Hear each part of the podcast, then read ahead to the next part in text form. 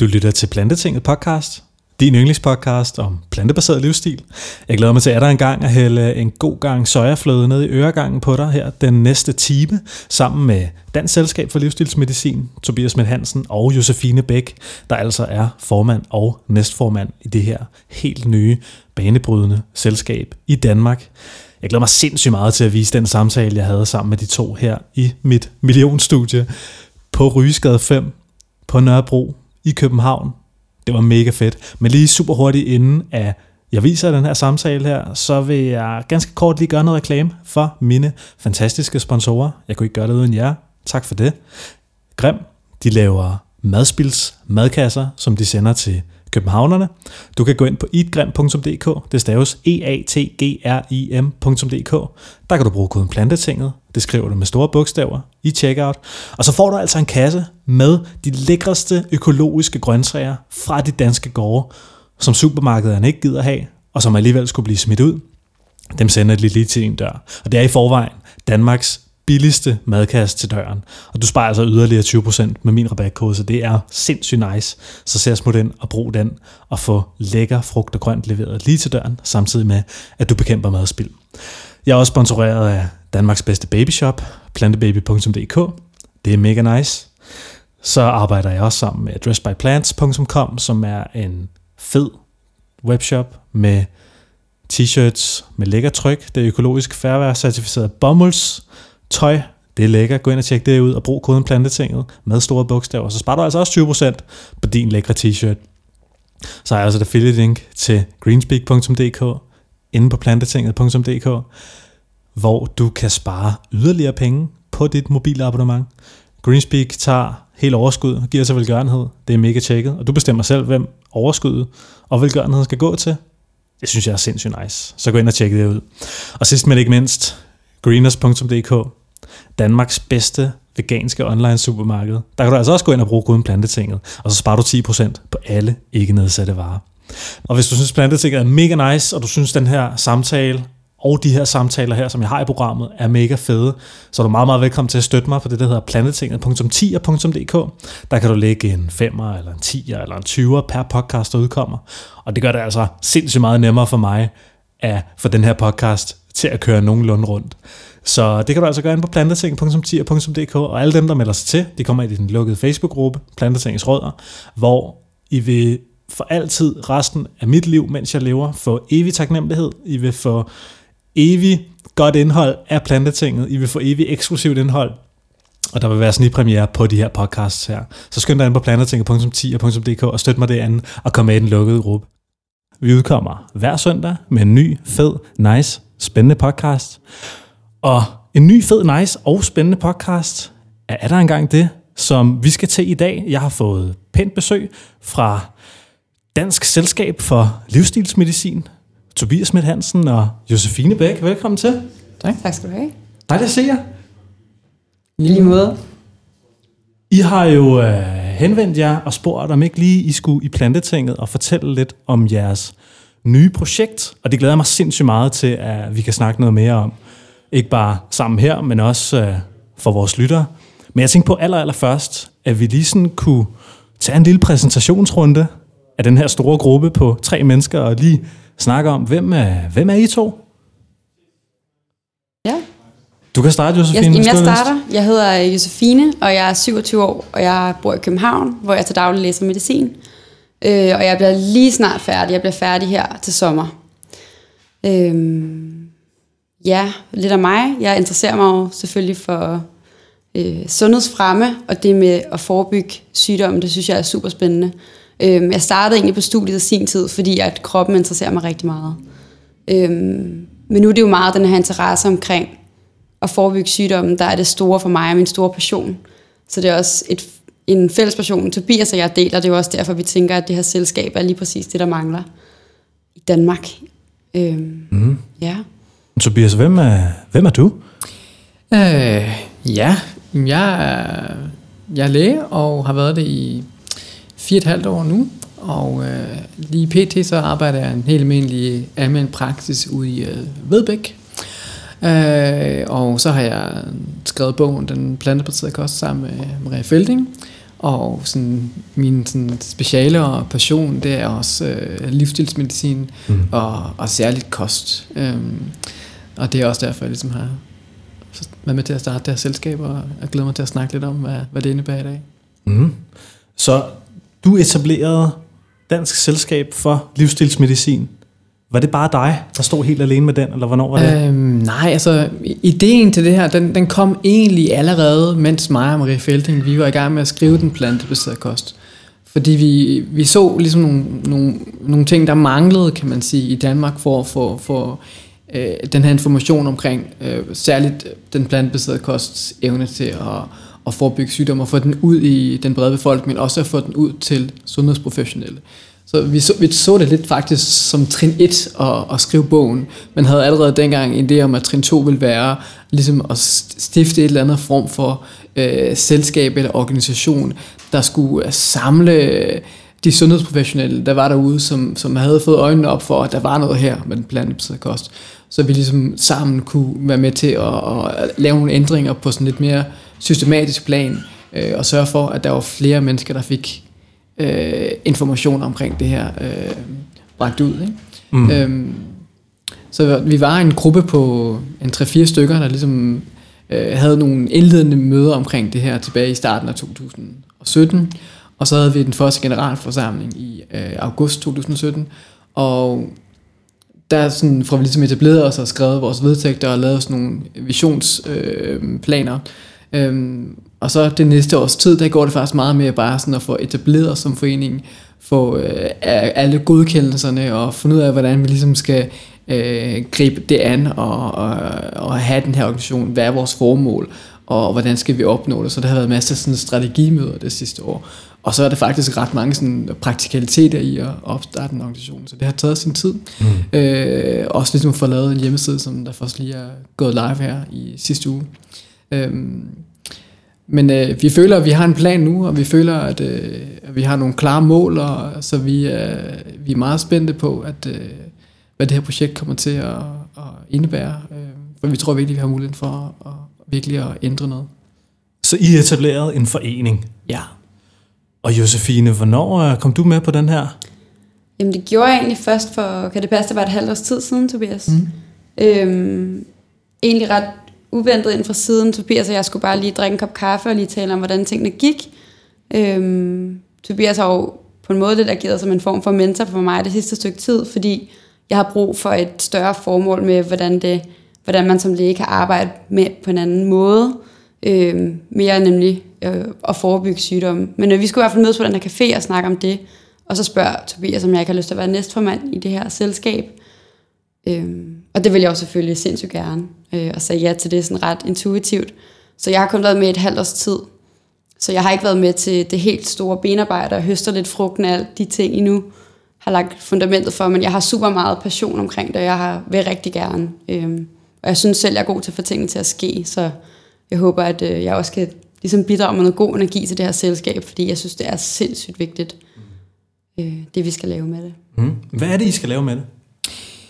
Ja, altså vores primære formål, det er jo at udbrede uh, brugen af livsstilsmedicin og hvad er helt konkret? Bare sådan per definition. Ja, altså livsstilsmedicin, det er jo at, at bruge uh, det, vi spiser, hvordan vi bevæger os, og hvordan vi som egentlig lever vores liv som uh, en måde til at opnå uh, sundhed og velvære.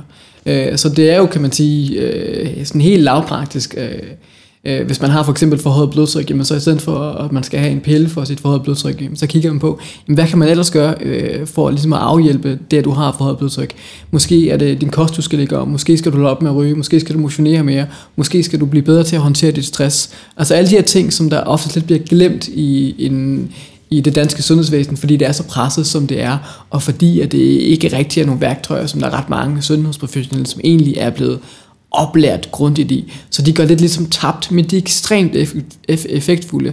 Og vi vil rigtig gerne have dem til sådan frem i lyset, øh, så vi kan hjælpe så mange mennesker som muligt. Og vi kan jo virkelig se, at, at sundhedsvæsenet er virkelig øh, spændt til bristepunktet. Altså folk har enormt travlt øh, på de danske hospitaler og de danske lægeklinikker. Og det er fordi, at der er så absurd mange øh, kronisk syge Øh, vi er nærmest en halv million danskere, der har type 2 sukkersyge, øh, og at, øh, det er det normale i Danmark at have et forhøjet kolesterol. Det er det normale i Danmark at have et forhøjet blodtryk. Så, så, så vi har alle de her risikofaktorer, og det eneste måde, vi behandler det på, det er, det er ved at give øh, medicin, og det er ikke effektivt, og det er en dyr måde at gøre det på, og det er en måde, som der ikke hjælper patienterne optimalt. Og, og, og det, kan vi, det kan vi se, at der er studierne er der. Mm. De, er bare ikke, øh, de bliver bare ikke brugt, fordi at, øh, at folk ikke er veluddannede i det, og fordi at systemet ikke er indrettet til at, at kunne bruge det. Og, og det er det, vi gerne vil lave om på. Og sådan helt lavpraktisk, jamen så vil vi godt starte med at samle alle de mennesker, som der har interesse for det her livsstilsmedicin. Ligesom for at vi kan dygtiggøre hinanden, og ligesom for at, at finde en fælles stemme, for at vi kan snakke omkring de her problematikker. Øh, når man bare som en enkelt person prøver at sige et eller andet omkring behovet for at ændre noget, så er det meget sjældent, at der er nogen, der lytter til en. Men når man ligesom er i en organisation, øh, forhåbentlig bliver vi flere hundrede sundhedsprofessionelle for de næste par år, når vi går ud og snakker med en fælles stemme, jamen, så er der nogen, der, der er nødt til at lytte. Altså, vi har i hvert fald meget mere gravitas, og det bliver også mindre personligt. For nogle gange, så når man udtaler sig om kost eller om sundhed, så bliver det meget altså persondrevet, og der er personangreb, og det, sådan, det bliver meget sådan en historisk debat. Men målet med det her, det er også, at vi kan have en super savlig og faglig diskussion baseret på forskning, øh, så vi bedst muligt kan, kan hjælpe flest mulige mennesker. Wow. Det lyder som et, øh, et stort projekt. Ja, det er det nok. Det er nok også derfor, det har taget lidt tid lige at få, få det til at lette. Mm. Øh, og ja, det er heller ikke noget, jeg forventer, der sådan, kan man sige, øh, vokser sådan voldsomt det næste tid. Altså, men det skal, det, vi håber, at nu har vi ligesom plantet et frø, øh, og så må vi se, hvad der, hvad der, hvad der spiger op af det. Mm. Øh, men jeg tror, at det er nu tiden er moden. Øh, jeg har jo holdt en del foredrag det sidste års tid, og der er næsten altid en øh, læge eller sygeplejerske eller diætist i min foredrag, og de kommer altid hen og spørger, er der ikke et eller andet, jeg kan gøre for at hjælpe med, at den viden, som jeg nu har fået, kan få et bredere publikum? Mm. Er der et eller andet, jeg kan gøre? Ikke? Og så jeg tror helt klart, at der er, at tiden er moden nu, og vi er nok, der har den her bevidsthed omkring kostens øh, virkning til, at, øh, at vi kan begynde at ændre noget på sådan et større systematisk plan. At det ikke bare er sådan nogle små lommer rundt omkring. Mm. Ja, den vil jeg egentlig også godt lige gribe fat i, fordi jeg har jo så også været studerende, og det er så indtil i sommer. Mm. Og øhm, når man interesserer sig for det her, så er det meget noget, man er lidt nødt til at gøre på egen hånd, for man lærer jo, jeg vil sige, nærmest ingenting øh, om, om ernæring på studiet. Øhm, og i det hele taget det der med, hvad, hvad kan vi lære patienterne selv at gøre? Og det var også derfor, min interesse voksede. Øh, og jeg har læst en masse på egen hånd, men som Tobias siger, vi vil jo gerne skabe et sted, hvor vi sammen kan dygtiggøre os og systematisere det, kigge på videnskaben i fællesskab og lave nogle retningslinjer. Øh, for jeg kan jo også se, man når jo kun så så langt, når man sidder der ene person og læser man en masse ting. Hvis man vil ændre noget, er vi jo nødt til alle sammen, der interesserer os for det, ligesom at hjælpe sig med at få det til at ske. Øhm, og jeg kan mærke, nu kan jeg jo kun tale for de studerende i København, hvor jeg har læst, men interessen vokser, og den bliver kun større, fordi at de studerende, de kommende læger, de vil jo gerne kunne gøre også noget andet, end kun netop at tilbyde patienterne piller. Vi vil gerne kunne tilbyde dem at være aktivt en del af processen af at, få, at blive mere rask og forebygge, at de bliver syge. Ikke? Så derfor er det bare rigtig vigtigt, at vi alle sammen kan hjælpe ad mm. øh, og stå sammen om det her virkelig, virkelig vigtige projekt. Mm. Også for vores folkesundhed, for som du siger, hospitalerne er jo, altså de er jo nået til næsten makskapaciteten, det er jo også, det er jo også i, op i sundhedsdebatten. Vi, kan jo, vi har jo nærmest ikke engang, øh, altså vi, ventetiderne er så lange, fordi vi har ikke plads til at have flere mennesker indlagt, vi har ikke plads, ambulatorerne er fuldstændig fyldte, øh, så det er jo også, vi er nået der, hvor kapaciteten er så presset, at vi næsten engang har mulighed for at behandle alle de kronisk syge mennesker, vi har, så vi er også nødt til ligesom at, at se det fra en anden, andet perspektiv. Mm. Tobias, jeg kan huske sidst, du var med i Plantetinget i episode 16, og til nogle af de foredrag, jeg har været til med dig, mm. der har du kritiseret øh, den lægeuddannelse, ja. som, øh, som vi kan tage i Danmark, mm. som vi kan få i Danmark. Ja. Kan du prøve at fortælle mig lidt om, hvad er det for nogle kritikpunkter, som du ser er sådan nogle af de udfordringer i uh, den lægeuddannelse, som du, ja. Josefine, mm. går og får lige nu? Altså, jeg, jeg, jeg ved faktisk ikke, om det har ændret sig. Jeg håber, det ændrer sig, men jeg har... Det kan Josefine sikkert svare på. men jeg, havde, jeg tror, jeg havde... Jeg, Ergandra, jeg har haft to undervisningstimer, der var centreret omkring kost på et seks år langt studie. Og den ene, det var om øh, undernærede børn i Afrika, og den anden, det var om overvægt. Og jeg husker den øh, forelæsning om overvægt, der kommer der en kirurg ind og siger, det er fuldstændig umuligt at få nogen til at tabe sig ved, at de lægger deres kost om. Det kan ikke lade sig gøre. Og så begyndte han at snakke om kirurgi i forhold til vægttab.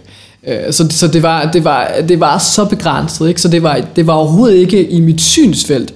Det var ikke alene noget, som altså sådan, jeg havde det ikke som værktøj, altså da jeg blev færdig, altså sådan, og det var ikke blevet introduceret for mig, at det her det var en måde at, at hjælpe patienter på. Mm. Det var kun fordi, jeg havde lidt en interesse i det selv, fordi jeg havde, også på studiet havde jeg været veganer i mange, mange år. Så det, der, når man er veganer, så bliver man jo lidt mere sådan interesseret i kost, fordi man hele tiden bliver spurgt om, hvorfor man dit, dit proteiner og vitaminer fra, så begynder man lige at, at undersøge lidt. Mm. Men det var sådan det eneste sådan, baggrund, jeg havde for at vide om kost, øh, også da jeg blev færdig. Jeg fik mm. intet om det på studiet.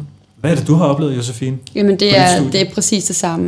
Mm. Øh, og det jeg synes, der har været paradoxalt ved det, det er, fordi jeg synes egentlig, det er, en, det er en rigtig god og grundig uddannelse. Man lærer i hvert fald rigtig meget om kroppen, de fysiologiske processer og hvordan ja, kroppen både agerer, når den er rask og syg. Men når vi så kun lærer det redskab, vi har lært, det er jo enten øh, piller eller kirurgi. Vi har ikke haft noget om kost overhovedet. Til trods for, at vi har lært helt ned i petitessen af biokemien omkring, hvordan man optager maden øh, i kroppen. Og jeg har haft det sådan lidt, det er da også fint nok, at jeg, at jeg ved, at de, de fedtsyre gør det og det. Men hvis jeg ikke ved, hvordan jeg skal sammensætte en kostplan til en patient for at forebygge, at de bliver syge, så kan det jo være ligegyldigt, at jeg kender biokemien. Eller det er i hvert fald sådan det paradoxale, der, der er sket op i mit hoved. Mm. For jeg synes egentlig, at jeg er ret velrustet til at forstå processerne i kroppen. Jeg synes faktisk på mange måder, at det er en meget grundig uddannelse. Men jeg, og det er jo derfor, jeg har haft, fik interessen. Jeg synes bare, der manglede meget også. Mm. Mm. Øhm, og det, jeg synes, der rigtig meget har manglet, det er først og fremmest årsagen til, at man bliver syg. Øh, fordi tit, når man læser om en sygdom, der er der jo mange punkter. Det er for eksempel årsagen, hvor mange har det, hvad er symptomerne, hvordan diagnostiserer man det, og hvordan behandler man det. Og behandlingen har vi snakket om, det er meget ligesom medicinsk baseret, men det er tit og ofte, at man ikke kender årsagen til en sygdom. Og det kan jeg huske, jeg tænkte, det, det kan da ikke være rigtigt, at jeg, at jeg ved så meget om så mange virkelig spændende og sjældne sygdomme, men jeg ved ikke, hvorfor de er opstået, og, og så giver, kan vi give noget medicin. Altså jeg, jeg føler bare, at der, der mangler så meget, øh, som egentlig er super interessant. Øhm, ja, så jeg, altså jeg er meget enig i det, Tobias siger omkring uddannelsen. Mm. Øh, men jeg vil så også fremhæve, at der også er selvfølgelig rigtig mange gode ting ved den, og jeg tror også, at vi er nogle af de læger, der øh, også er sådan ret dygtige sammenlignet med andre på verdensplan, men vi, vi halter altså langt bagud i forhold til kost og ernæring og forebyggende sundhed. Hvis du sammenligner os med for eksempel sådan nogle lande som Tyskland og de områder i USA, hvor de har fokus på det, ikke? altså der er vi altså way back. Vi er mm. så langt bagud. Øhm, og det er også, det er som om, at man skoler øh, læger til at kun at tænke inden for den boks, der hedder medicinsk behandling. Og jeg kunne bare godt tænke mig, at vi lukkede den op og kigger på det forskning, der rent faktisk er med, det virker. Øh, så, vi, så vi kigger, som Tobias siger, savligt på, jamen, hvad kan vi ellers gøre? Mm. Øh, og jeg tror også, jeg har manglet rigtig meget den der refleksion over faget. For det er som om, at, at så har man de her valgmuligheder for behandling, og så er der ikke mere. Mm. Og det synes jeg personligt har været meget utilfredsstillende. Mm. Og en af grundene til mit drive har været at finde ud af, at der må der være noget andet. Mm. Øhm. Jeg kunne godt lige tænke mig at spørge dig en gang. Nu siger ja. du, Tobias, at du var veganer i mange år før du startede på medicinstudiet. Mm. Hvad er din sådan, oplevelse med det? Var du også, spiste du også vegansk, inden du Nej, begyndte? overhovedet ikke. Altså, det er, øh, jeg vil sige, jeg har ikke spist traditionelt dansk kost. Jeg er heldigvis opvokset i hjem, og vi har spist masser af salater, og kød har ligesom kun været tilbehør. Mm. Øhm, men jeg vil sige, det har været en gradvis proces for mig. Øh, jeg tror, jeg har spist plantebaseret godt og vel et års tid nu. Mm. Faktisk siden jeg læste Tobias bog færdig, klappede den sammen, og så tænkte jeg, altså jeg kan kun leve plantebaseret nu. Mm. Øhm, så for mig har det egentlig været et sundhedsmæssigt perspektiv, der var drivet til at starte mm. med det, men det har været en gradvis ting, at jeg stoppede med at drikke mælk for fem år siden, så skar jeg nogle andre ting fra, mm. og så har jeg egentlig bare sådan, altså, ja, mm. taget det ind som en gradvis proces. Øhm, ja. Fordi en, en kritik, som, som jeg nogle gange ser formuleret, det er, at for eksempel nu har du været veganer i nogle år, inden du startede på studiet, og mm. der er mange, der mener, at veganere, de, er, de har bare virkelig en stærk confirmation bias mm-hmm. i forhold til det viden, de får. Og de ligesom er biased mod det der med, at vi hele tiden skal spise flere og flere planter. Og, mm. Altså, hvad, hvad siger I til det? Er I ikke bare fucking biased imod uh, flere planter, fordi I altid har spist sådan? Det, det, det skal man jo altid være opmærksom på. Altså, jeg tror også, at øh, folk, der spiser en traditionel dansk kost, er, er biased i forhold til det. Jeg tror ikke, at det er anderledes for øh, veganere, end det er for alle mulige andre. Øh, men jeg tror lige, det er meget vigtigt lige at sige, at det her det er ikke en, en vegansk organisation på nogen måde. Altså, vi er en, vi er en bred livsstilsorganisation. Vi er en, et fagligt selskab af sundhedsprofessionelle, der forholder os til øh, store internationale guidelines, øh, de kæmpe store videnskabelige undersøgelser, og, og vi mener alle sammen i vores bestyrelse, at, at, at, øh, at de studier, der er, de peger i retning af, at den sundeste kost er en kost baseret omkring hele uforarbejdet plantefødevarer. Ikke at det skal være 100% vegansk, men altså det skal være centreret omkring hele planter. Det er vores tilgang til det. Så nu, når vi snakker vegansk, så snakker vi primært vores personlige etiske holdninger. Øh, men, men jo, man skal være øh, super, super opmærksom på det, og, og, og det skal alle være, og jeg, jeg er selv super, super fokuseret på det og, og måden jeg ligesom prøver at, at, at, sådan, at, at undgå det på, det er, at jeg sådan, hver gang jeg læser en videnskabelig artikel, så tænker jeg lige over, øh, om jeg er, hvad hedder det, øh, om jeg har en eller anden form for, at jeg er åben over for at lære noget nyt, mm. og at jeg prøver ligesom at, at frembringe min egen naturlige nysgerrighed, og så sikrer jeg mig også lige, at jeg ligesom har, altså, at jeg, at jeg er skeptisk. Ved at, ligesom at gå igennem de der tre ting, er jeg åben for at lære noget nyt, er jeg, er jeg nysgerrig, og hvad hedder det, øh, er jeg skeptisk over for, hvad det her det kunne vise, så, så prøver jeg ligesom at, at undgå at falde i det her. Ikke? Men man skal tænke over det hele tiden, fordi det er nemt, og det er problematisk. Men jeg tror ikke, at, at, at plantespisere eller veganere har en større tendens til det, end, end alle andre har. Mm. Fedt. Så Dansk Selskabs for Livsstilsmedicin, I holder et stort møde ganske snart, mm. hvor I gerne vil invitere nogle interesserede sundhedsprofessionelle. Kan I lige gennemgå for mig, hvad er det for nogle øh, faggrupper, I gerne vil have med i det her selskab her? Kan du huske listen, Tobias? Nej, jeg kan ikke helt det er, listen. Jamen, det er jo det er alle, der har minimum en bachelor i lægevidenskab, sygepleje, sundhedsfremme, kliniske diætister, mm. ergoterapeuter. Det er sådan lige dem, jeg kan huske on the top of my ja, head. og farmakologi, farmakologi. og medicinalbiologi. Ja. Og, altså, vi, hvor, altså, vi, vi er åbne for alle, der har øh, en sundhedsfaglig bachelor. Og, man kan godt, øh, altså sådan, hvis man kan argumentere for, at det er en sundhedsfaglig bachelor, så vil vi meget gerne lytte til det. Altså, vi mm. vil gerne have så mange øh, med som muligt, og have det så bredt som muligt. Mm. Men det er vigtigt for os, at det her det er et fagligt selskab mm. for sundhedsprofessionelle. Og derfor har vi ligesom valgt at sige, men det her det er kun for folk, der, der har en eller anden form for sundhedsforankret uddannelse. Mm. Fordi så kan vi netop stå stærkere i den offentlige debat, og, og vi har nemmere ved at blive anerkendt som en, en, en troværdig øh, stemme. Øh, og ja, der, der er jo rigtig mange, der ved sindssygt meget om livsstil, som ikke har en, en, en, en sundhedsvidenskabelig uddannelse, og dem er jo, vi selvfølgelig rigtig ked af, ikke kan være med i det her projekt øh, på samme vilkår som, som dem, der har en, en sundhedsfaglig uddannelse. Men, men det har vi altså sådan vurderet var, var, var det mest effektive for at komme frem med vores budskaber. Mm. Øhm, men den her sådan, øh, netværksaften, som vi kalder det, den kommer til at være her den, den 20. februar. Øh, altså tid og, og location, det kan man finde på vores hjemmeside, dslm.dk.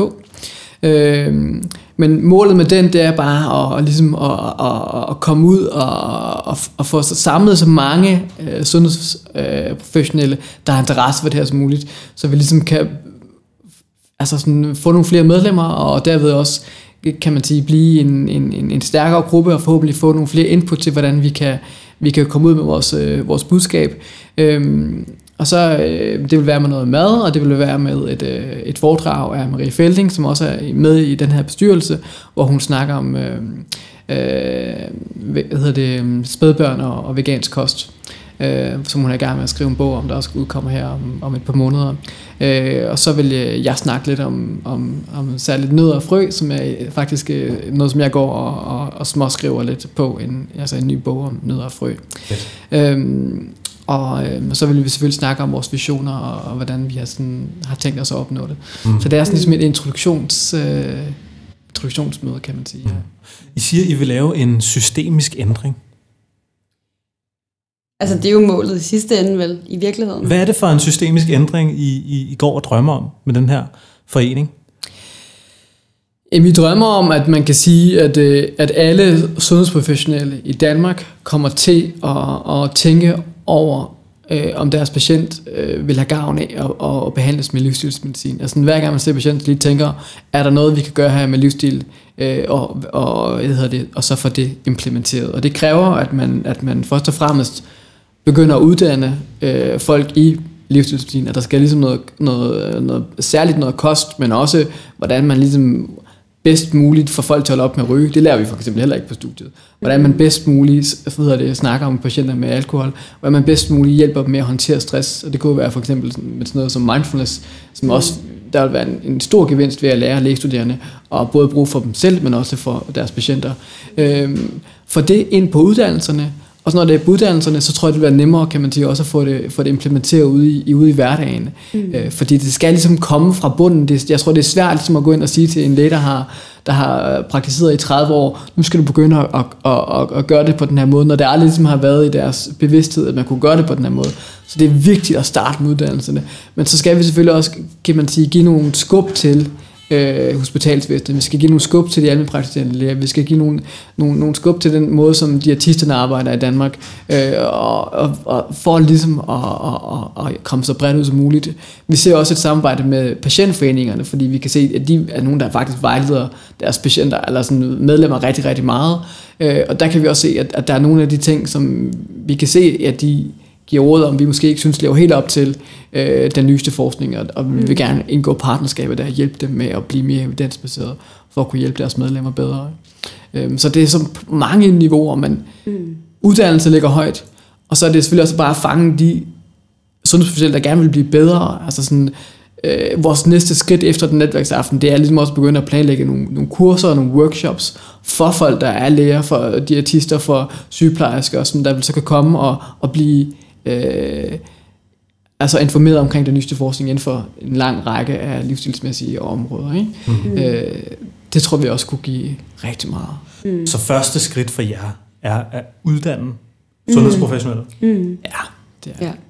Ja, og i sidste ende, det er jo vores store drøm, at der skal ligge undervisningsmoduler i livsstilsmedicin på alle de sundhedsfaglige uddannelser, ikke? som Tobias siger, fordi når det først kommer ind fra start af på studiet, og folk ligesom får det perspektiv, og, og den vinkel på, så er det også nemmere ligesom at, at arbejde med det ude i, i klinikken. Mm. Ikke? Ja. Øhm. Det er det. Ja. Så vi vil, vi vil gerne uddanne folk, men vi vil også gøre det nemmere for dem at bruge livsstilsmedicin.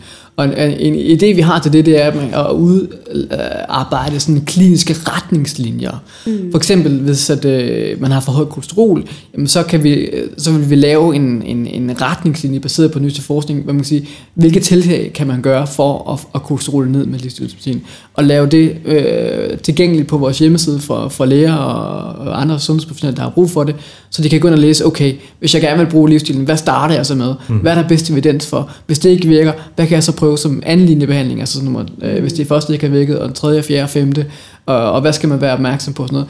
Altså den samlede viden er ikke tilgængeligt lige nu. Og det gør netop, at det, at det er et stort arbejde for folk, der har interesse for det her, mm. og dygtiggøre sig. Og fordi sundhedsvæsenet er så presset, så er der altså ikke ret mange læger, der har, der har tid til at sætte sig ned og bruge øh, 20-30 timer på at gennemgå litteraturen, for at finde ud af, hvad er den bedste måde at sænke kolesterol med livsstil på. Det er der simpelthen ikke. Så, så vi har brug for at, at, at samle nogle kræfter, der er villige til at lægge et stykke arbejde i at lave nogle, nogle super klare, evidensbaserede retningslinjer, som hele tiden bliver opdateret, øh, for at, at få folk til at bruge de her værktøjer.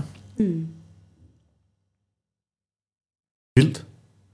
Så det er et, øh, et stort projekt, må jeg nok sige. Ja, det kan man godt sige. Hold da kæft, mand. Det, er, det bliver fandme spændende at se, om, uh, om vi kan få succes med det. Jeg tænker, vi lige måske kan skifte gear lidt på samtalen, mm-hmm. fordi uh, jeg vil skide gerne høre om uh, I, jo, I jo, jeg tror nok, jeg godt kan sige det her uden at fornærme jer. Jeg er nok en lille smule alternativ. Kan I prøve at fortælle mig lidt om, hvad er det for nogle praksiser, I mener, selvfølgelig ud over sund plantebaseret kost, men hvad er det for nogle andre praksiser, som I måske selv praktiserer for at opnå bedre eller optimal sundhed i jeres mm. hverdag? Start. Ja, start. Bare sådan rent personligt. Mm. Ja, jamen, øh, jeg arbejder rigtig meget med yoga og øh, vejrtrækningsteknikker. Øh, fordi jeg har fundet ud af, at det er en rigtig god måde at håndtere stress på. Øhm, og jeg, jeg tror, selv her og tage ja, vejrtrækning. Men det er også, altså de fleste af os er faktisk rigtig dårlige til at trække vejret. Sådan helt generelt, vi trækker det sådan i det øverste del af vores brystkasse. Og hvis du virkelig vil, vil berolige kroppen, så skal du have det helt ned i maven. Mm. Alle folk, der dyrker yoga, vil nok vide, hvad jeg mener, eller i hvert fald prøvet. Øhm, men det har været en længere proces. Jeg er ikke sådan 100% inde i det nu, men jeg er stadig i gang med at arbejde med det. Mm. Øh, for jeg tror også, som Tobias siger, der er heller ikke meget fokus på, at vi som læger også skal holde os sunde og raske, og vi skal også passe på, at vi ikke bliver brændt ud i et system, der er presset.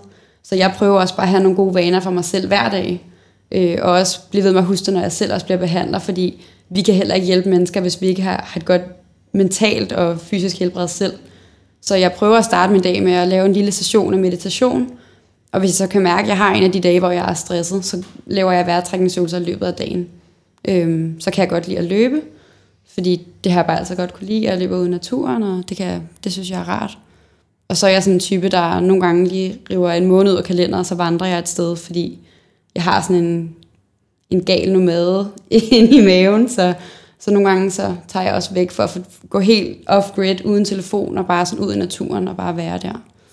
Så det er sådan nogle ting, jeg gør. Mm. Ja, men altså, sådan for mig er det nok primært sådan, øh, meditation. Jeg havde også en, en lang periode, hvor jeg sådan dyrkede nærmest to timers yoga hver dag. Jeg var sådan 10 år lang øh, Astanga yoga praksis, hvor jeg var meget, meget hvad hedder det, på den. Men det er som om, disciplineret. Det, disciplineret, ja. Men øh, jeg tror sådan, jeg er, sådan, jeg, er nok blevet sådan lidt mere sådan spirituelt orienteret, som årene er gået. Øh, og, og fandt ud af, at det, sådan, at det gav mig egentlig lidt mere sådan og gav mig personligt mere at meditere, end det, end det gav mig at dykke yoga. Jeg, jeg, jeg er stadigvæk glad for at, yoga, at dykke yoga, men det er, sådan, det er primært bare sådan for mig øh, sund og rask. Og med min krop, den fungerer ret godt. Nogle gange, så kan jeg bare godt blive lidt overvældet af, kan man sige, på den øverste etage, så ligesom, det gav mere mening for mig ligesom at arbejde med, kan man sige, med mit sind, end det gjorde med min, min krop på et eller andet tidspunkt. Mm. Øh, og det sådan, har nok også gjort, at jeg, øh, at jeg er blevet ret glad for sådan buddhisme. Og det, der startede egentlig sådan, af, at jeg tog til Indien for at dyrke yoga, og jeg sådan, tog sådan til det mest hedder det, øh, fancy yoga sted, der var, sådan, hvor at alle skulle øh, øh gerne vil hen og dyrke. Og, og, og jeg var bare sådan lidt delusioneret ved det, fordi det virkede bare som om, at alle, der var der, de, det eneste, de var sådan fokuseret på, det var at, bare lære den næste stilling, og lære den næste stilling, og lære Det var mm. meget sådan konkurrencepræget mentalitet, der var det der yogasted, og, og jeg blev sådan lidt, ah, det var sgu ikke rigtigt det, jeg sådan, havde regnet med sådan at, at skulle søge visdom i Østen, altså. Mm. Øh, og så endte jeg med at tage op til Nordindien, og, og så så jeg bare, hvordan... Øh, mange af de der sådan, buddhistiske munke omkring Dharamsala, hvordan de bar sig selv og deres smil på læberne og sådan noget, og så tænker jeg, der er fem eller der, som, som der ikke var det andet sted, hvor jeg de kom fra, og så øh, begyndte jeg at udforske sådan, de buddhistiske praksiser i sådan lidt mere um, dybdegående, end jeg havde gjort tidligere i hvert fald. Så du begyndte at dykke ned i det her buddhisme, og den her lidt mere spirituelle praksis? Ja. Kan du prøve at fortælle mig lidt om, altså, nu sidder du her og, og gør dig selv lidt uh, sårbar, fordi du som uh, praktiserende læge, og det er sådan meget evidensbaseret, og du, ja, ja. det er sådan meget forskningsbaseret, mm. og, og bum bum, og så siger du, du er spirituelt orienteret. Ja, men jeg synes ikke, det, jeg synes ikke øh, egentlig, at de udelukker hinanden. Altså sådan, øh, særligt ikke, når man snakker buddhisme, fordi buddhisme er meget sådan... Øh, det, sku, det, der er sgu nærmest lidt en videnskabelig tilgang til det. Altså sådan, metoderne er, er, er egentlig ret forankret i øh, videnskabelig teori på en eller anden måde. Man, man har, man har ligesom diagnosticeret et, et problem, som er øh, menneskelig lidelse, og så har man ligesom udforsket en masse metoder, og for ligesom at afhjælpe det, og, og måden man har gjort det på, er sgu nærmest sådan lidt videnskabelig. Og, og, og det, jeg, jeg synes... Øh, det fungerer rigtig godt for, for min videnskabelige hjerne at læse en buddhistisk tekst, hvor hvis jeg skulle læse en eller anden, anden spirituel tekst, eller en anden, øh, for eksempel en kristen tekst, så ville jeg have, så ville jeg have sværere ved det på en mm. måde. Øh, og så kan jeg jo se, at de studier, der er omkring, kommet omkring meditationsteknikker, er, er jo vildt imponerende i forhold til, at det gør, at vi bliver bedre til at håndtere stress, vi bliver bedre til at være empatiske, vi bliver bedre til at udvikle vores evne til medfølelse.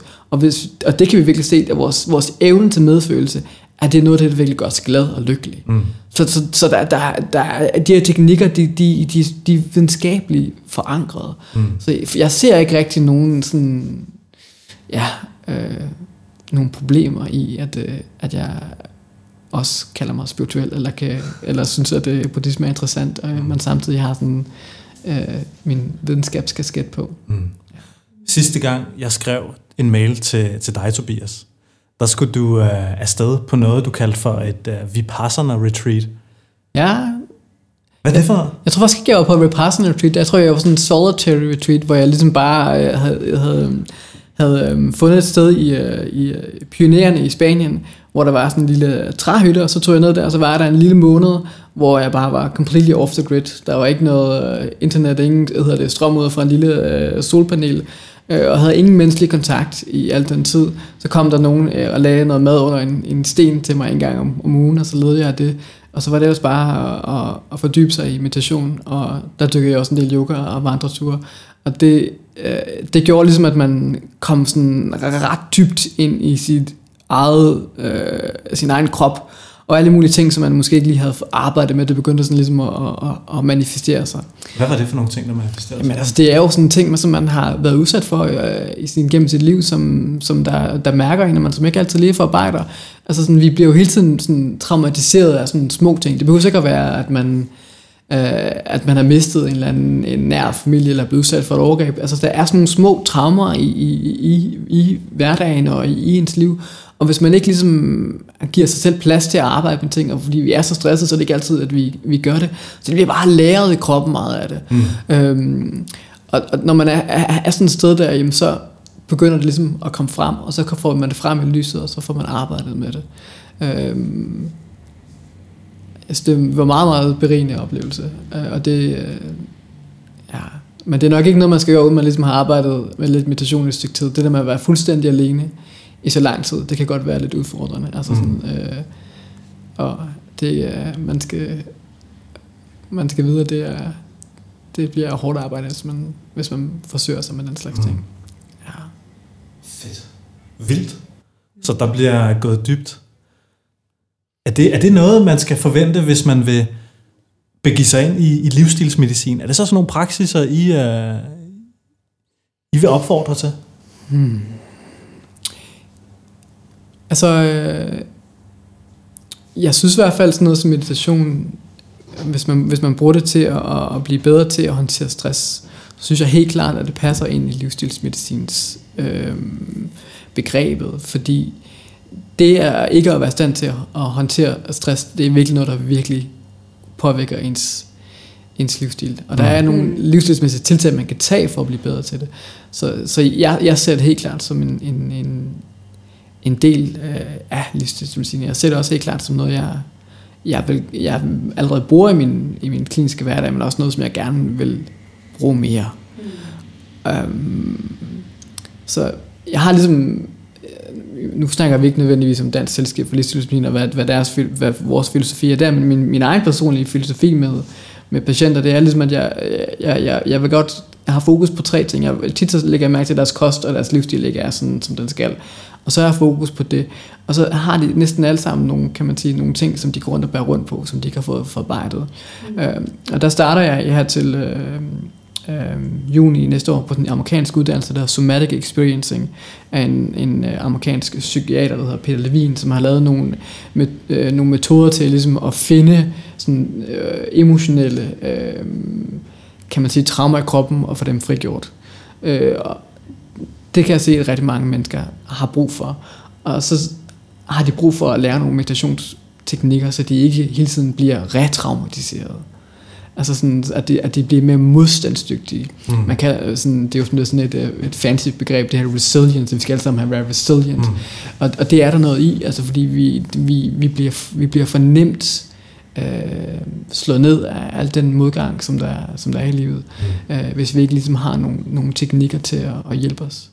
Især i, uh, i medierne, ikke? Jeg mm. tror, at der er rigtig mange mennesker, der bliver sådan småtraumatiseret, som du kalder det, af, af medierne, ikke? Af, mm. Der er en eller anden politiker, der siger noget mega forkert om en bestemt befolkningsgruppe, eller mm. vi måske ser noget, som er enormt traumatiserende for os, ikke? Mm. Og vi hele tiden bliver eksponeret for de her ting i vores hverdag. Ja. Det, er, det tror jeg helt sikkert er sundt og fornuftigt at lære at bearbejde på en sund måde. Mm. 100%. Men jeg synes også, der mangler noget fokus på det mentale helbred i alle gebeter af medicin. For det er jo meget, enten så har vi psykiatrien, hvor vi kun tager os af sindet, og ikke kroppen rigtigt.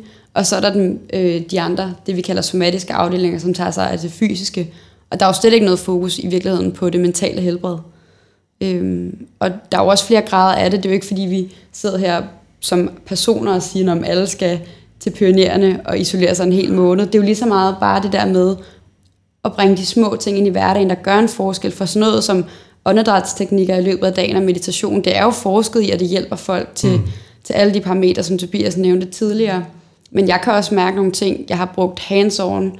Øh, jeg arbejder i psykiatrisk skadestue, og øh, der er rigtig mange, der kommer ind, som er mega angst, øh, er kede af det, og sådan, de kommer ind, og de trækker alle sammen vejret helt op øverst mm. øh, i brystkassen. Så der kan jeg godt finde på, hvis vi har den kontakt, det er ikke med alle, men hvis vi har en kontakt, der gør, at vi kan sidde og holde i hånden for eksempel, eller jeg sætter mig over for dem, så siger jeg, nu prøver vi lige at trække vejret stille og roligt. Og så, så, så, så gør jeg det sammen med dem, og viser dem, hvordan de skal trække vejret. Jeg kan se på et splitsekund, at de, at de bliver meget mere rolige, så det er også bare, det er sådan nogle ting, jeg også synes, at det er ærgerligt, man ikke også lærer, lære at bruge, for det er så simpelt. Mm. Det, det, kræver ikke noget, det koster ikke noget. Mm. Øhm, og det hjælper virkelig særligt dem, der kommer ind, som er angst og ked af det, og, og i meget af deres følelsesvold, der kan man gøre så meget med, hvad hedder det, med åndedrættet.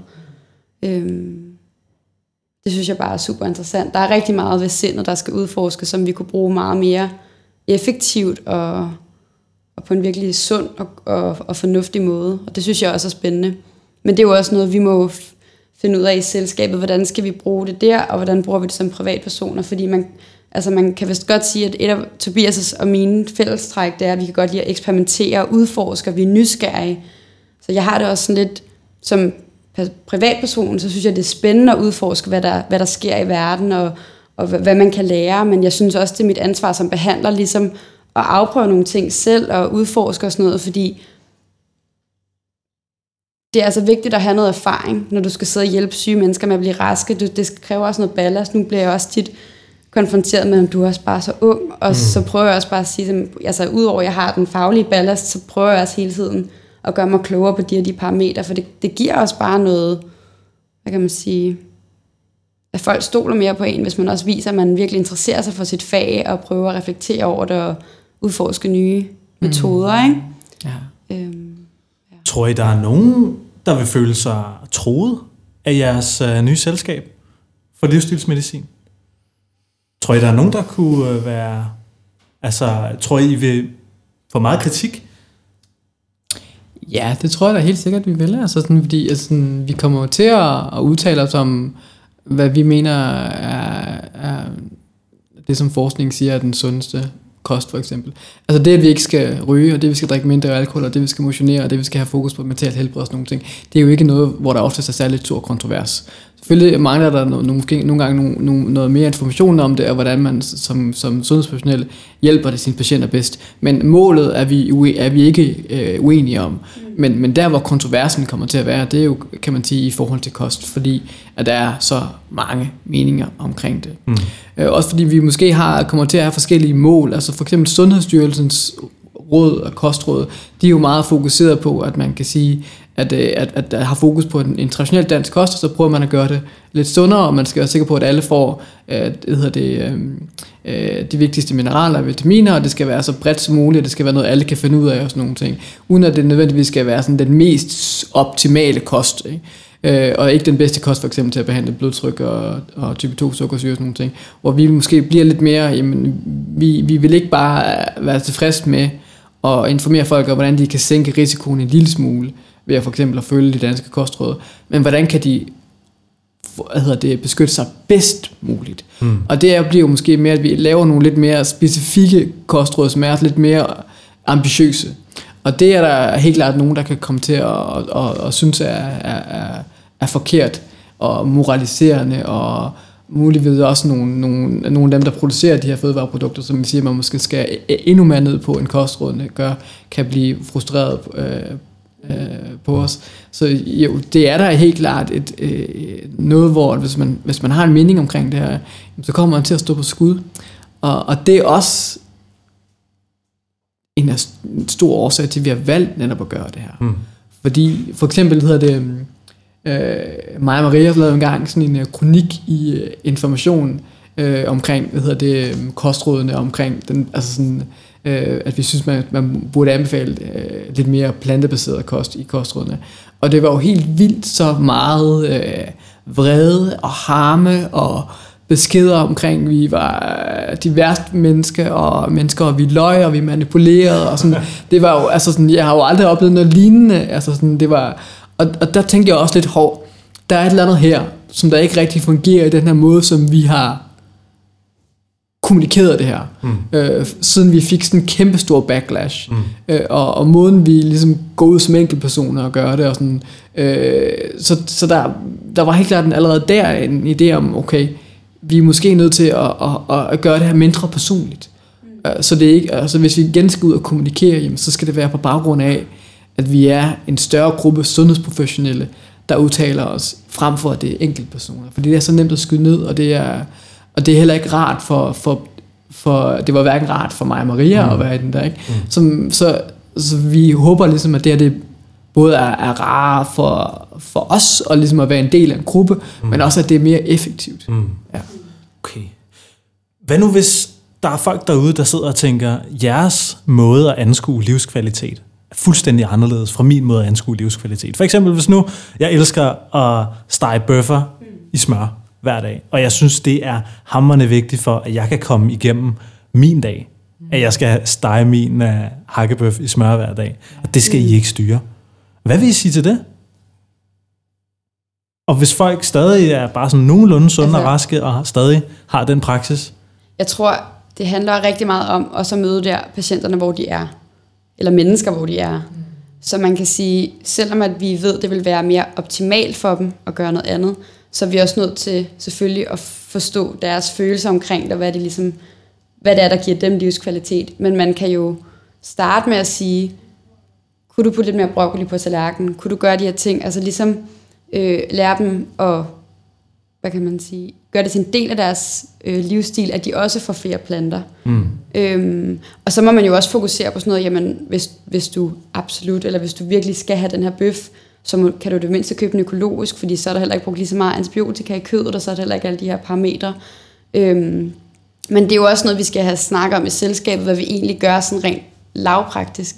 Men hvis man vil ændre folks handlemønster, så er man nødt til først at skabe en god alliance til dem, og man er vel også nødt til at anerkende der, hvor de er, fordi det har vi jo også for eksempel set med rygestofspatienter. Altså hvis folk ikke er motiveret for det, mm. øhm, så, så rykker man ikke noget. Så det handler i starten om jo bare at finde deres motivationsfaktor. Mm. Er de tilfredse med, at de har smerter hver dag? Er de tilfredse med det liv, de har? Er de kede af, at de ikke kan bukke sig ned og sidde på gulvet med deres børnebørn, eller er det egentlig okay for mm. dem? Altså man må tale med dem om, hvad er det, der driver dig? Mm og, og kunne det ligesom være nok til, at du er klar til at lave nogle af de her ændringer, og så tror jeg, at det handler rigtig meget om at gøre det i steps, fordi noget jeg også har, været, har hørt meget fra folk, der ikke spiser plantebaseret, det er, at alle, der gør, siger, at det er så nemt. Mm. Og det er det, det er det for os nu, fordi vi har gjort det en rum tid, men det er det jo ikke, når man skal starte på det. Så det er jo, jeg tror også, det er vigtigt, at man, hvis vi skulle lave sådan nogle planer for det, så tror jeg, vi skulle lave sådan nogle steps, ligesom nogle af de førende amerikanske læger inden for plantebaseret verden, de har jo lavet sådan nogle øh, sådan nogle ugeplaner for, hvordan man kan ligesom leve plantebaseret. Og, øh, og der er jo også nogle studier, der viser, at, at patienterne skal først se forandringen, før de tror på det. Så hvis du kan sige til dem, okay, men kan vi lave en aftale om, du kan gøre det de næste 8 uger, og så kan vi tale ved, hvad mm. du synes, hvordan virker det for dig, ikke? Ja. Hvis jeg må supplere, altså det vigtigste for mig, det er, at, øh, at, at folk tager informeret valg omkring deres sundhed. Mm. Øhm, når jeg udholder foredrag, så, sådan, så er der mange, der tror, at jeg skal ud og fortælle folk, at de skal leve vegetarisk eller vegansk eller plantebaseret. Det er faktisk ikke min intention. Min intention det er at give dem et, et informeret valg. Altså folk må, folk må spise, som de vil. Jeg, har aldrig, jeg fortæller aldrig folk, hvad de skal eller ikke skal spise. Mm. Det er fuldstændig op til dem. Jeg vil bare gerne have, at de ved, hvad konsekvenserne at, at, de, at, de, at de valg, som de tager. Øh, det synes jeg er min lægelige opgave. Det er ikke at fortælle dem, hvad de skal spise. Mm. Øh, men men folk, folk er ikke informeret omkring, hvad, hvad, hvad konsekvenserne af, af, af deres kost er. Der er stadig ikke ret mange, der ved, at rødt og forarbejdet kød giver tyktarmskræft. Der er ikke ret mange, der ved, at man kan sige, at mættet fedt i mejeriprodukter er den ledende årsag til, til øh, forhøjet kolesterol, som er den ledende årsag til karforkastninger, som er en af de sygdomme, der dræber flest mennesker i Danmark. Altså sådan, de, de har ikke de her basale, øh, den basale forståelse for de mekanismer, som hvormed at kosten påvirker vores helbred. Mm. Og det er vores formål, at de, at de ved det, så må de, så må de beslutte sig for, om det er om, om, om nydelsen af at spise, som de gør nu, opvejer, øh, øh, at, at, at, at, at der er de her problemer ved at, at, at leve på den måde. Og jeg ser igen og igen og igen, altså sådan folk, der har øh, virkelig spiser på en virkelig, virkelig uhensigtsmæssig måde, fordi de tror, det er den sundeste. Jeg har minimum to-tre patienter om ugen, lige pt., som kommer med mig med problemstillinger, fordi at de spiser low carb, high protein.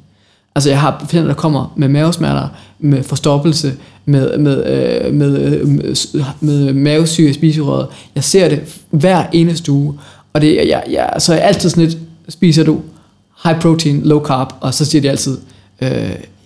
Og, og jeg har også en, der kom ind, som der havde et, et, et fuldstændig normalt blodtryk i mange år, så lige pludselig var det stedet til 220, som er jo lige før man skal sådan, altså et på hospitalet, ikke?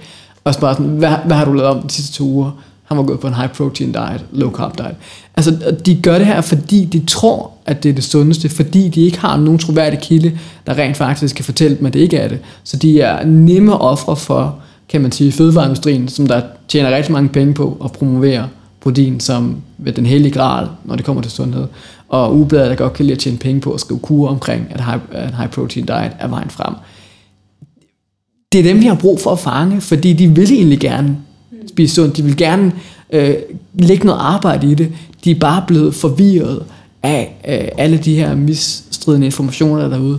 Hvis vi kan fange dem bare, så kunne vi med gøre en kæmpe forskel. For jeg tænker på, hvor mange der må være ude i Danmark, der har problemer af, og at de her high protein, uh, low carb diets, der må være tusinder og tusinder og tusindvis af dem, når jeg ser så mange, som jeg gør. Mm. Øhm, ja, det er en hæftig kosttrend lige nu. Ja, og det har det været i mange år. Det er som om, det ikke rigtig vil dø, og nu bliver det jo bare endnu værre, fordi nu er folk øh, begyndt at hoppe på ketovognen.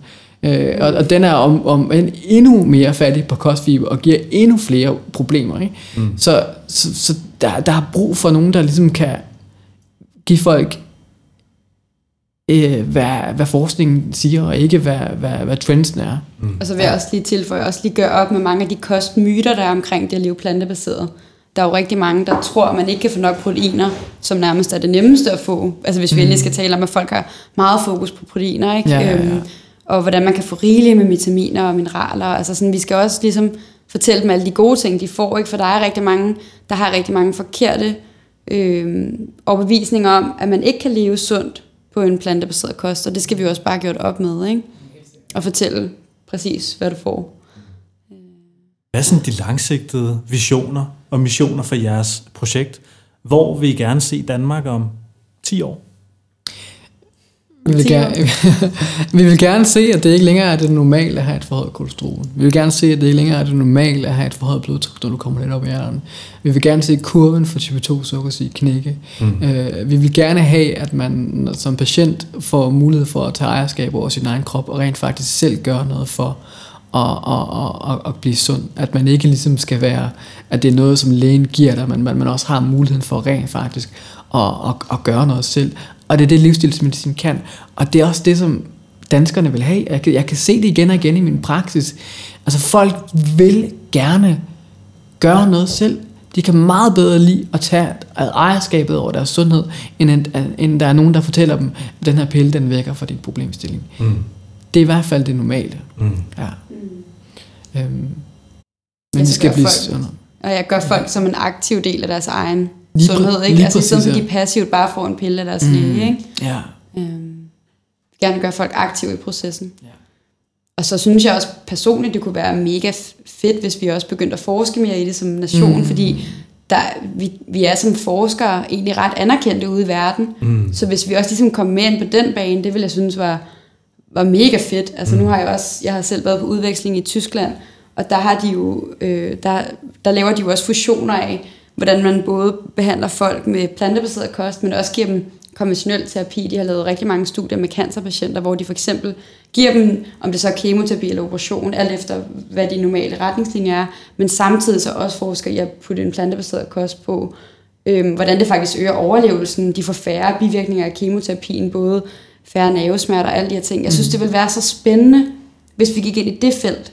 100 procent. Og så vil jeg så også sige, som et af de førende lande i verden, der har de bedste og mest, øh, øh, hvad hedder det, Det er tilbage. registre, ja, ja, hvad er det, det hedder? Øh, Jo, altså folkeregister. Ja, vores, altså, vores register er bare meget stærke og rigtig gode til at lave forskning på. Hvis man endda kunne få ind i registrene, hvad folk spiser, jamen altså, det ville jo være en, en perle for videnskab, at vi kunne faktisk vise, altså med, med, øhm, med epidemiologi, at folk i over længere tid faktisk bliver mindre syge. Mm.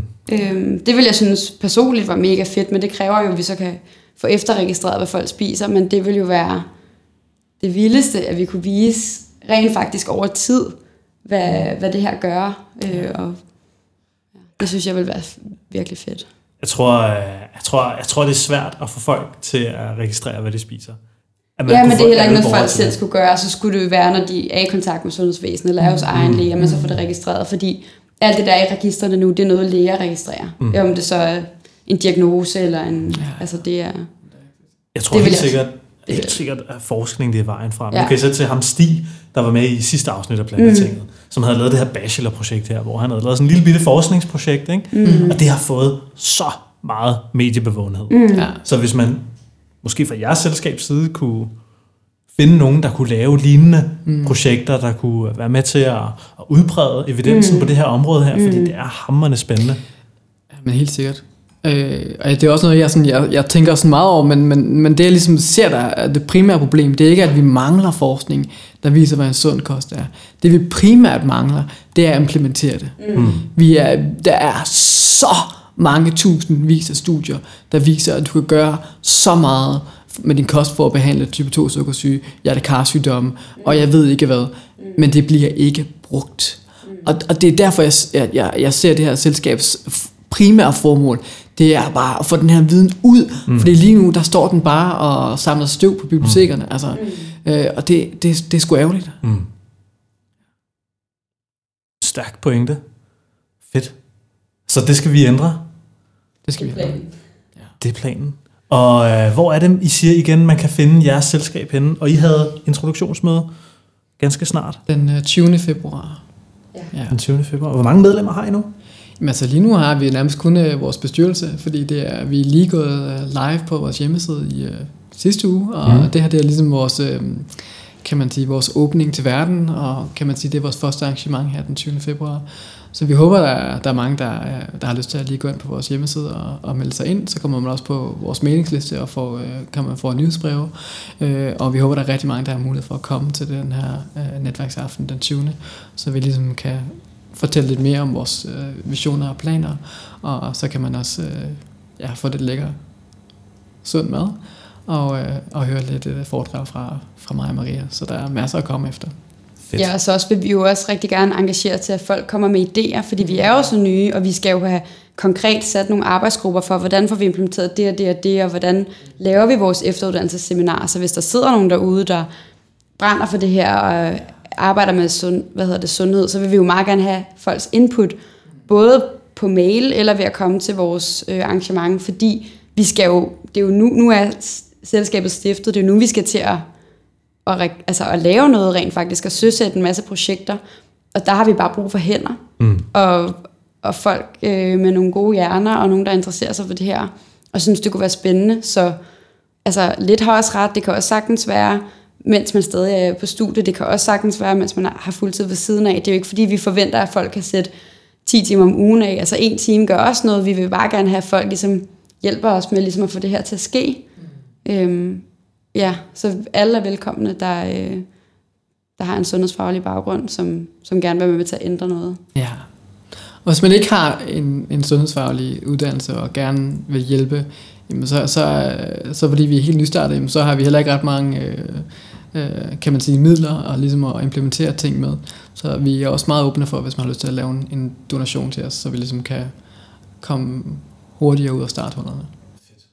Og det er bare en bankoverførsel eller Det eller- er, der, er en, øh, der er et link til det på vores hjemmeside. Så via PayPal. Fedt. Det er fandme stærkt. Jeg håber fandme, I får vind i sejlene på det her projekt her. Jeg tænker også, at vi lige så stille skal til at binde sløjf på, på dagens podcast. Mm-hmm. Men øh, bare sådan lige afslutningsvis, hvis I har et, øh, måske et eller andet, I gerne lige vil sige til Plantetingets lyttere, eller dem, der kunne være interesseret. Har I noget i sådan afslutningsvis lige ved, ved knytte kommentarer? Lige sige, sige hej mor, Altså- eller et eller andet. Jamen, jeg, jeg synes egentlig, vi har fået sagt det, vi gerne ville. Ja, vi vil jo bare gerne opfordre til, at folk bliver en del af selskabet og hjælper med at få vores projekter. Det er det, og, og Øh. hvis man ikke lige selv er sundhedsprofessionel, så hvis måske har man en, øh, en ven, der, der arbejder med, øh, med sundhed, eller er læge, eller diætist, eller et eller andet, så prik lige Ja. til dem og sige, hey, jeg har lige hørt om det her selskab, tjek det lige ud, og måske er det noget for dig, og Ja, ja, ja spred budskabet, spread the ikke? word, ja. Ja, ja. we're out there. ja. Fik, I, uh, fik vi gennemgået hele den lange liste der af ting, I havde gjort ja, klar? det tror jeg. Vi We're good. sagt det, vi gerne ville. Ja. Fedt. Super fedt. Jamen, uh, Josefine Bæk og Tobias Schmidt Hansen, tak fordi I gad være med i Plantetinget podcast. Tak fordi vi måtte. Det var en fornøjelse. Og uh, det kan måske være, at vi skal lave en, en status igen på et andet tidspunkt, Ja, helt sikkert. hvis Det- uh, I begynder at få vind i sejlene, og det vælter ind med tilmeldinger. Ja. Det krydser vi fingre for. Nu er ja. det Ja. i hvert fald derude, og folk Ja. ved det. Fedt.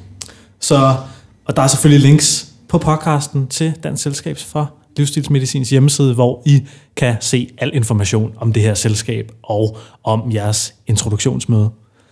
Skidehammerende fedt.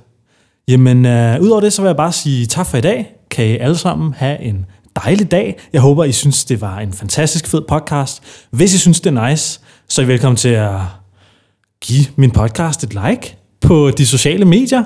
I er velkommen til at dele det, og lige tage et screenshot, hvis du lytter til det, og sige, jo, jeg lyttede lige til Josefine Bæk og Tobias Schmidt Hansen og deres nye selskab, og det er for sindssygt.